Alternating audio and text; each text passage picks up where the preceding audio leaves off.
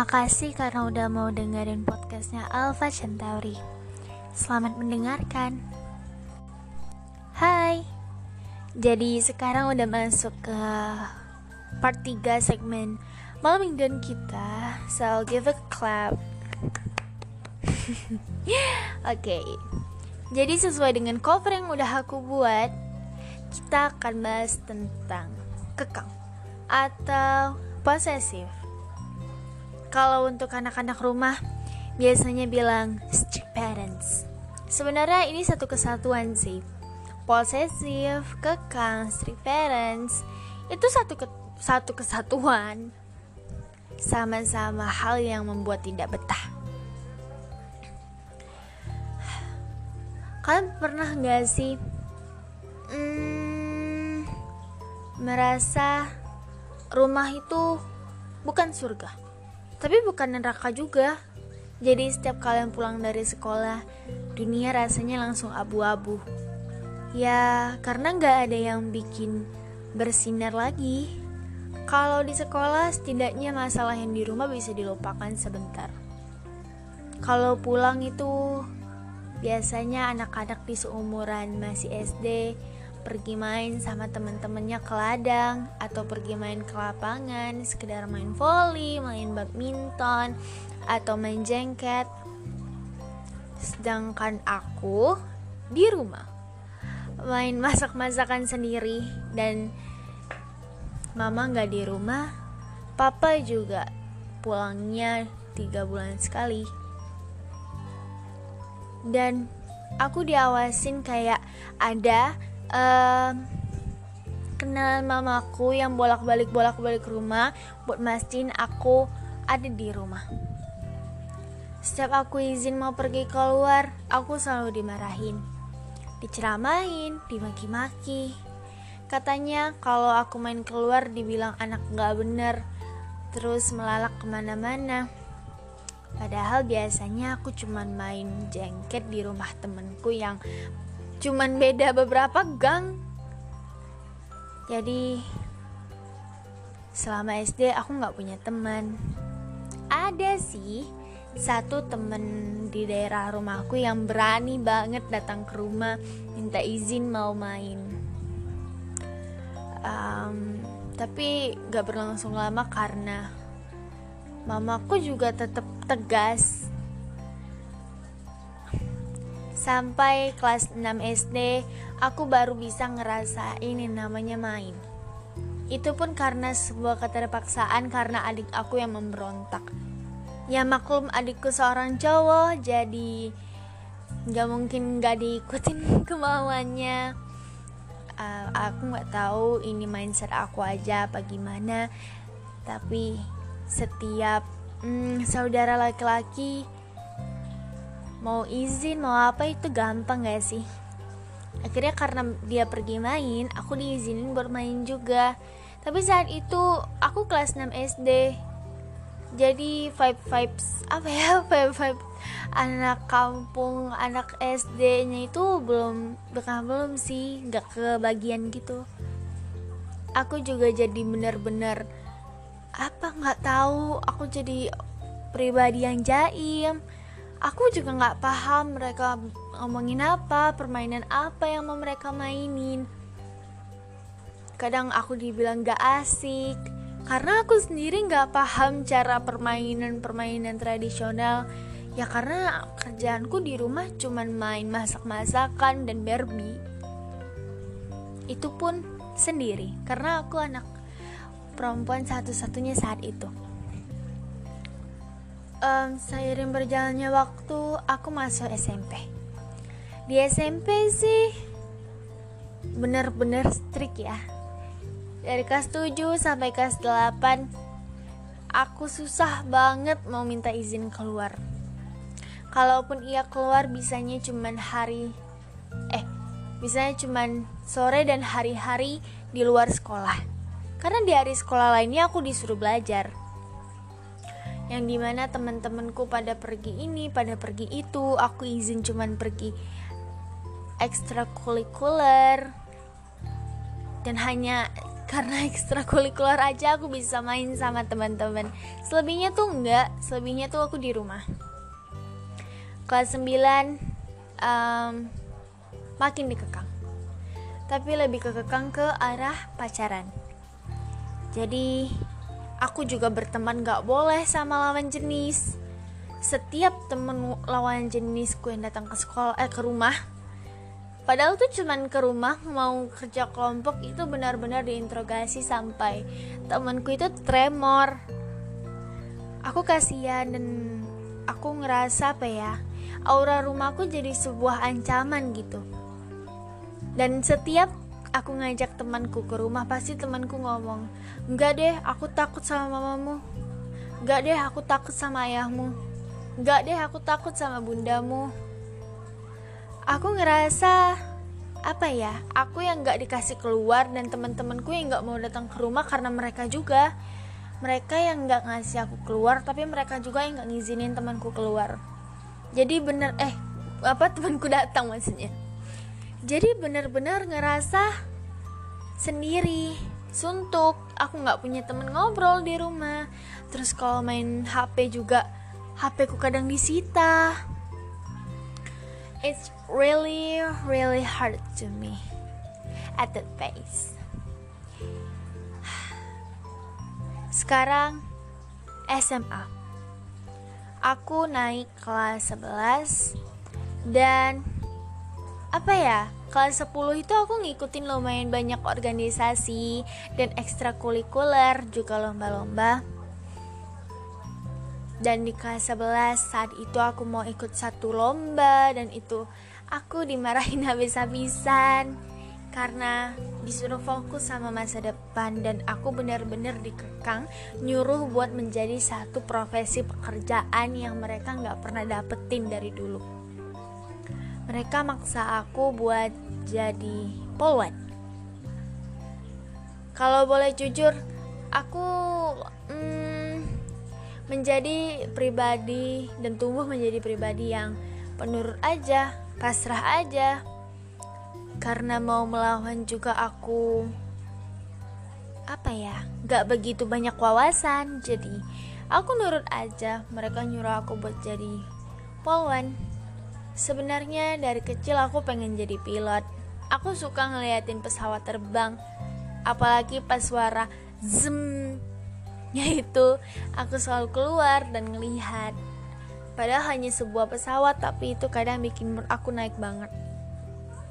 Aku juga udah ngobrol sama keluarga di rumah dan kata mereka jangan, gak boleh. Sebenarnya mereka nggak mikirin resiko mereka lebih mikir ke gajinya yang nggak memungkinkan.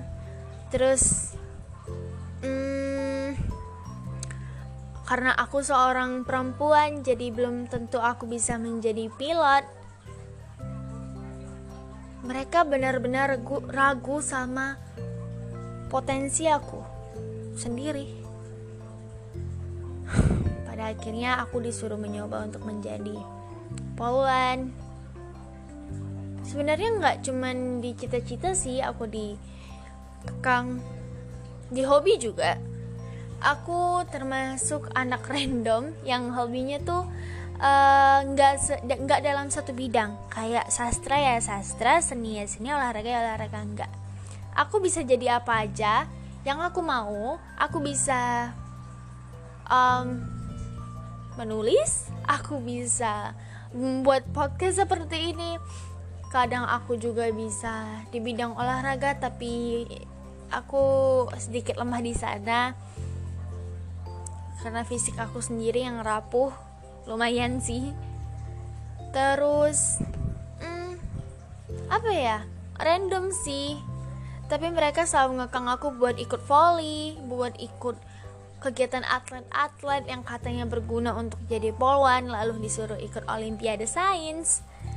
Dan mereka nyuruh aku nggunain kepintaran aku di bidang bahasa Inggris yang padahal sekarang aku udah kurang banget. Mereka nggak tahu perkembangannya tapi mereka cuma bisa nyuruh. Benar-benar ngekang. Aku disuruh masuk ke organisasi osis aku disuruh ikut pasus karena bunda aku dulu nggak kebagian. Jadi paskip karena dia minus. Dan diadu sama ting kakak tingkatnya. Entahlah kadang aku merasa dikekang sebagai sebuah pelampiasan yang gak mereka capai dulunya. Kadang sedih juga. Aku nggak dikasih berteman dan apa ya setiap aku ngebawa teman ke rumah mereka selalu ngebody shaming temanku kayak temanmu centil ya temanmu jelek ya temanmu hitam ya temanmu nggak tahu model. Aku memilih teman yang cocok bisa aku jadikan teman cerita. Bukan memilih teman hanya sekedar teman biasa teman main. Aku memilih teman yang benar-benar cocok denganku dan mau jadi pendengar sekaligus aku yang mendengarkannya aku nggak pernah mikirin fisik teman. Karena menurut aku mereka cantik di mataku. Mereka cantik. Mereka manis rupawan. Ditambah sifatnya yang baik banget. Kadang aku sakit hati karena apa ya karena temanku digituin. Mereka nyuruh aku buat milih kasih nyari temen yang pandai fashion yang apa? Yang kekinian. Tapi mereka nggak memberikan aku ruang untuk menjadi orang itu tanpa harus menemukan temannya. Aku bingung sama pola mikir mereka. Super complicated. Sangat-sangat rumit. Dan membuahkan hasilnya aku yang berpikiran rumit juga lalu banyak hal yang dikekang seperti mau pergi main juga aku susah banget. Motorku kadang disita. Ya padahal aku jarang banget keluar. Kalau nggak penting-penting banget. Setiap malam minggu kerjaanku cuma duduk di luar. Dan kalau hujan aku di dalam tapi kalau nggak hujan aku ngeliatin bintang. Apalagi kalau bulan purnama I really like it that. I really like it. Apa ya? Punya orang tua yang serba mengekang itu nggak enak. Mengekang kalau sekedar mengekang satu hal kayak seperti sekolah it's okay. Masalahnya mengekang terlalu banyak juga nggak baik. Mereka benar-benar seperti hmm, tidak membiarkan aku tumbuh dewasa nggak membiarkan aku ngebuka mata melihat dunia.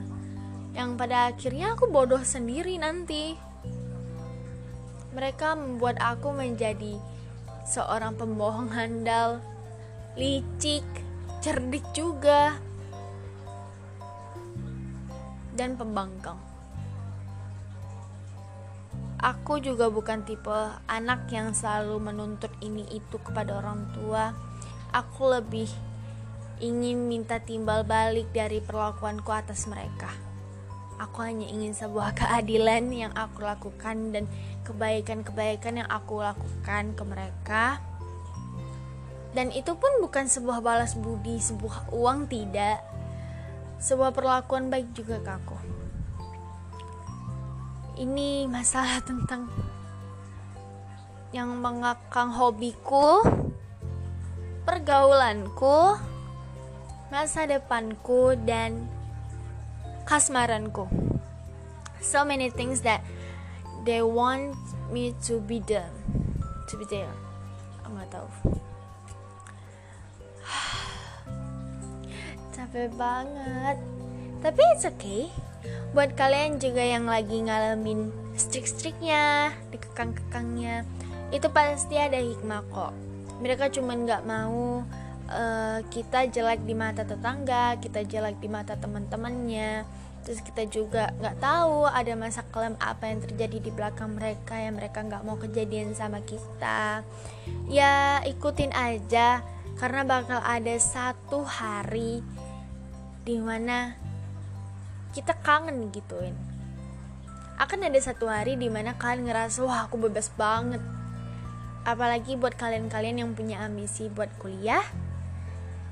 You guys are lucky karena kalian bisa belajar mandiri dari sana kalian bisa berteman dan bebas juga.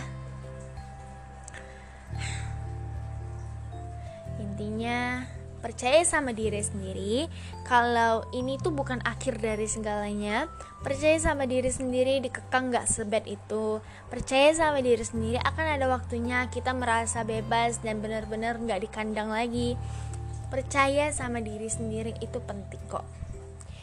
Buat kalian yang lagi ngadepin sama kayak aku atau mungkin lagi punya benar-benar keluarga yang strict banget semangat karena aku tahu kalian orang-orang baik. Aku tahu kalian kuat. Aku tahu kalian gak bakal mudah nyerah. Tetap optimis pada suatu hal yang kalian pilih. Semangat! Percaya sama aku kalau semesta nggak sejahat itu.